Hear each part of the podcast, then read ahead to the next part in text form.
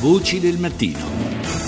E cambiamo argomento e parliamo di Grexit, un tema sempre caldo, quello della possibile fuoriuscita della Grecia dall'Eurozona a causa default. Ne parliamo con il professor Giulio Sapelli, economista, nonché docente di storia dell'economia all'Università Statale di Milano. Buongiorno professore. Buongiorno a lei, ascoltatore. E grazie per essere con noi. Allora, intanto ci sono due notizie che possiamo commentare e che sono strettamente correlate paradossalmente, cioè nel senso che il Consiglio direttivo direttivo della BCE, riunito ieri tramite una conference call straordinaria, ha dato via libera ad un'ulteriore liquidità d'emergenza per le banche greche, ma meno dei 3 miliardi chiesto dalla Banca di Grecia, eh, secondo il Financial Times. E non a caso lunedì prossimo, eh, questa è l'altra notizia, i ministri delle finanze della zona euro discuteranno la gestione di un default di Atene in caso di mancato accordo con i creditori. Eh, insomma, in qualche modo la giornata di dopodomani potrebbe rivelarsi decisiva. Sì, potrebbe rivelarsi decisiva e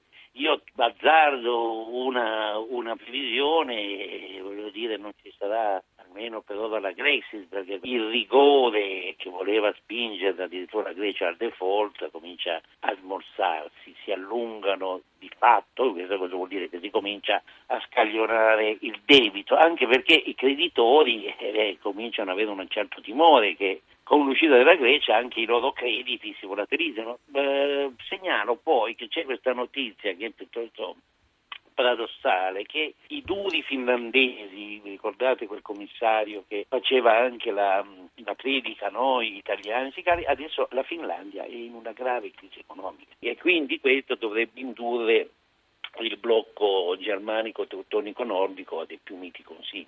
Ecco professore, in effetti cioè, eh, si è sempre parlato delle difficoltà eh, di, della Grecia, difficoltà diciamo oggettivamente evidenti, però effettivamente eh, si parla poco delle difficoltà dei creditori. Lei giustamente ha posto l'accento su questo tema, i 300 e passa miliardi eh, di euro di eh, debito insomma, della Grecia, non è così facile rientrare da questo debito semplicemente con le minacce come stanno facendo la Germania Germania il blocco nordico-teutonico, come ha detto lei. Eh, e poi, come, come lei eh, diciamo così, giustamente ha di fatto detto, questo, questo indebitamento di grandi banche tedesco-francesi, poi in definitiva, segnala anche la faciloneria e l'induzione ad una spesa allegra che le stesse banche hanno incentivato. Quindi responsabilità non sono solo dei greci, c'è una failure, c'è un fallimento anche del controllo dei creditori che pur voracemente per prendere le cosiddette provvigioni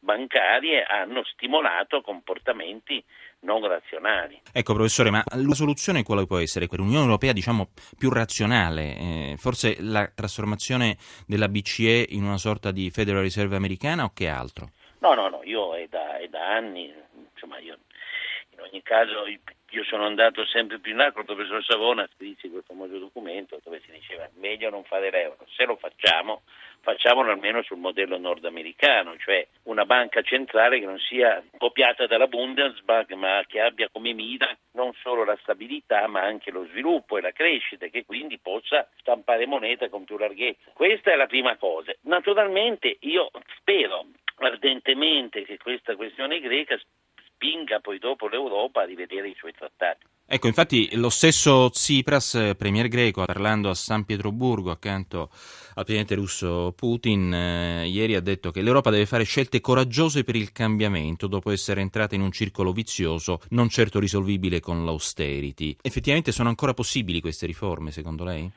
Guardi, è tutto possibile. Devo dire che queste riforme sono possibili solo se si spezza questo dominio che la Germania esercita sull'Europa proditoriamente. Mm.